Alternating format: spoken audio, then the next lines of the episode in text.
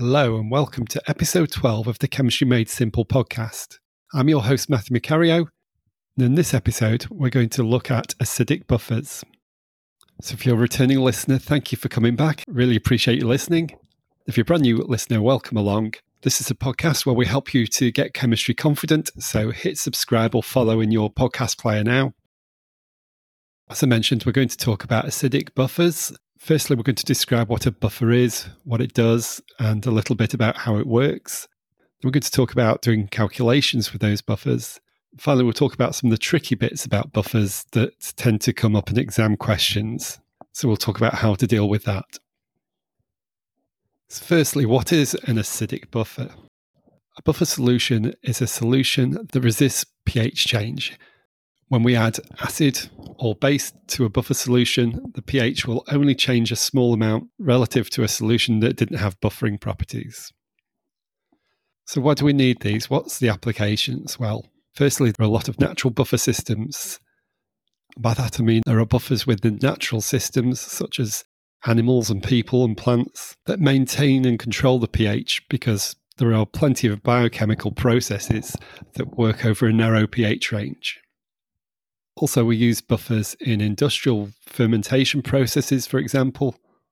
Buffering systems are used within drinks and particularly beverages. You may see acidity regulators mentioned on the labeling of some drinks. Well, those acidity regulators are buffers. You also have buffers in shampoos, soaps, skin creams, that sort of thing. So, if we're going to consider how they work, we need to consider a little bit about their composition first. What are they made from? Well, an acidic buffer, a buffer with a pH below 7, will have a weak acid and a salt, and the salt has the same anion as the weak acid. So, for example, if the weak acid happened to be ethanoic acid, then our salt would be something like sodium ethanoate. And it's the combination of the two in solution that give the buffering function to the solution. So, how do they work? Well, we already talked in episodes 9 and 10 about the partial dissociation of weak acids and the fact an equilibrium is set up in that dissociation.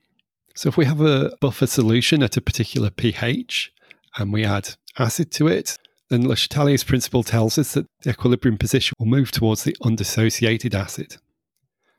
However, if we add base and that reacts with our hydrogen ions and reduces their concentration, then Le Chatelier's principle tells us that more acid will dissociate, the equilibrium position will move towards the side with the dissociated ions.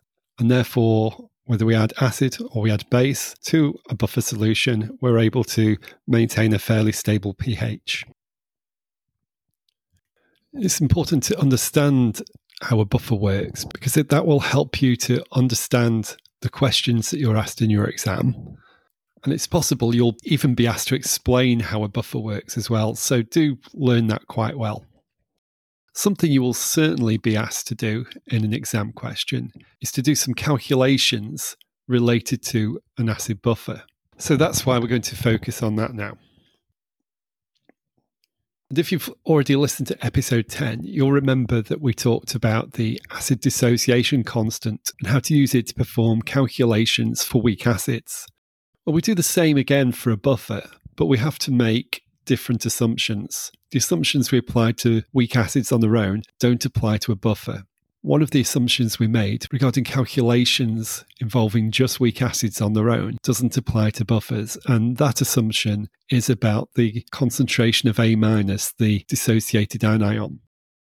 So, in a buffer solution, we can't assume that that concentration is equal to the hydrogen ion concentration because it certainly isn't. It's nothing like it. As well as the anion that is formed from the dissociation of the acid, we will have a significant concentration of the anion from the salt that is part of that buffer. And because the salt dissociates 100%, the assumption that we make when we're dealing with a buffer solution is that the anion concentration A minus is equal to the salt concentration that we started with. This means our acid dissociation constant can't be simplified. We're left with Ka, the acid dissociation constant, equals H plus concentration times A minus concentration divided by the concentration of HA, the undissociated acid we can't remove the A minus term.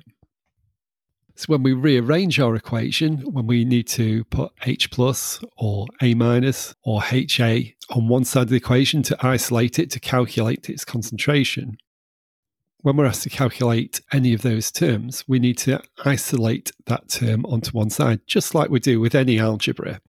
And so if we need to calculate the Ka value, we can use the equation as we've just stated. But if we need to calculate, for example, H plus, then we need to rearrange the equation to isolate H plus onto one side. Likewise, if we need to calculate the value of A minus, then we need to rearrange the equation to isolate A minus on one side and all the other terms on the opposite side. And similar for HA, we need to calculate the acid concentration. We also need to rearrange the equation to isolate HA onto one side too. Then we can put in the concentration values that we know and calculate the term that we don't know that we're asked to calculate. And of course, we're sometimes given pH, and we need to know the H plus concentration value. So we would use our calculation at the H plus concentration equals 10 to the minus pH. So how do we do that? Well, if the pH happened to be 5, then our hydrogen ion concentration would equal 10 to the minus 5. As for other concentrations, we need to be careful about how the question sets up the concentrations. To consider this thoroughly, we need to think about what the composition of a buffer is, and actually, there are several ways we could make our buffer. So, we mentioned already that a, a, buffer solution is a solution that contains a weak acid and it contains a salt of the same anion. So, for example, ethanoic acid would be our weak acid. We could have sodium ethanoate as the salt. So, how would we prepare that? We need to know the various ways because actually, exam questions might ask any of these ways. So, it might be quite straightforward in as much as we might be told that we use a certain volume of the acid solution of a known concentration. And then to make the buffer, we add to that a certain volume of the salt solution of a known concentration. And what do we need to do there? We need to be careful that we realize that the acid concentration and the salt concentration in the buffer will not be the same as they were in the individual solutions. The acid that we started with will have been diluted by the addition of the salt solution. So we need to take the added volume into account. Likewise, the salt concentration will have been diluted by being added to the acid solution. So we need to, again, adjust the concentration based on the total volume. So that situation is where we add a solution of the acid and a solution of the salt together. We just need to make sure we adjust the concentrations based on the total volume. Another way of making this solution would be to add a quantity of the solid salt to the acid solution. And in this case, we don't consider there's been a volume change, so the acid concentration won't be changed. But we do need to calculate what the concentration of the salt is in the volume of acid solution that we've added it to. You need to calculate that in moles per decimeter cubed. So in this example, you would need to calculate the concentration for the salt, but the acid concentration is unchanged from the stock solution of acid that you started with. Another way of preparing a buffer is to start with a solution of the acid, and then instead of adding the salt, you would add a small amount of a base like sodium hydroxide or potassium hydroxide.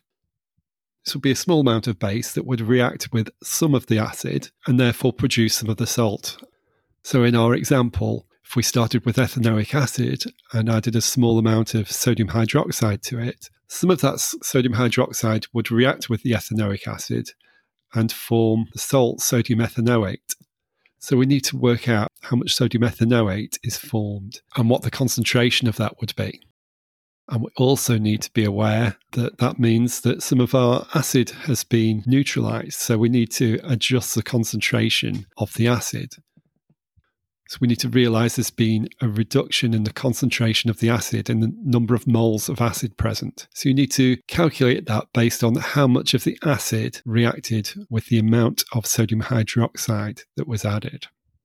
Now, this sodium hydroxide might be added as a solid or it might be added as a solution. So again, you may need to adjust based on the volume. So if it was added as a solution, this is going to change the volume of the buffer, and therefore you need to consider that volume change as well. So that's the trickiest situation that you would be given. But it, if you break it down, it's not too difficult. You just need to realize how much acid did you start with, how much acid reacted with the sodium hydroxide, and therefore you can work out the remaining number of moles of acid you have. You can also, from that equation, work out the number of moles of salt that were produced. And then, based on the total volume of your buffer, you can work out the concentrations in moles per decimeter cubed of your acid and your salt. Now, any of these ways can be used. You just need to know once you've mixed your buffer, what is your acid concentration and what is your salt concentration, and then put those values into the equation and carry out your calculation. Now, in episode 10, I recommended that you do plenty of practice of calculations involving weak acids. And I think it's it's really important to also give that recommendation at least as strongly regarding doing calculations for acid buffers because it's almost guaranteed that you will get an exam question that asks you to make calculation based on buffer solutions. So try and get comfortable with those. They do seem tricky at first, but just like everything else, practice will help my suggestion is once you've come to the end of this episode, go and find some past papers, maybe on the website from your exam board. Find the questions about buffers and, and tackle them. Keep having a go at them until you feel more comfortable with them. So, I hope this episode has helped you. I know the practice of those papers will help you a great deal as well. Don't forget, I do like to hear from you. Thank you for everyone who's got in touch so far. And if you do want to get in touch, please do so I'm on Instagram at Chemistry Made Simple. Or you can also email me at matthew at chemistrymadesimple.net. I'd like to hear any suggestions for topics for future episodes too. And if this episode has been of use to you, please do tell your friends about it. And don't forget to press subscribe or follow in your podcast player. I look forward to speaking to you again in the next episode. Look after yourself till then. Keep practicing those questions, and I'll speak to you soon. Goodbye.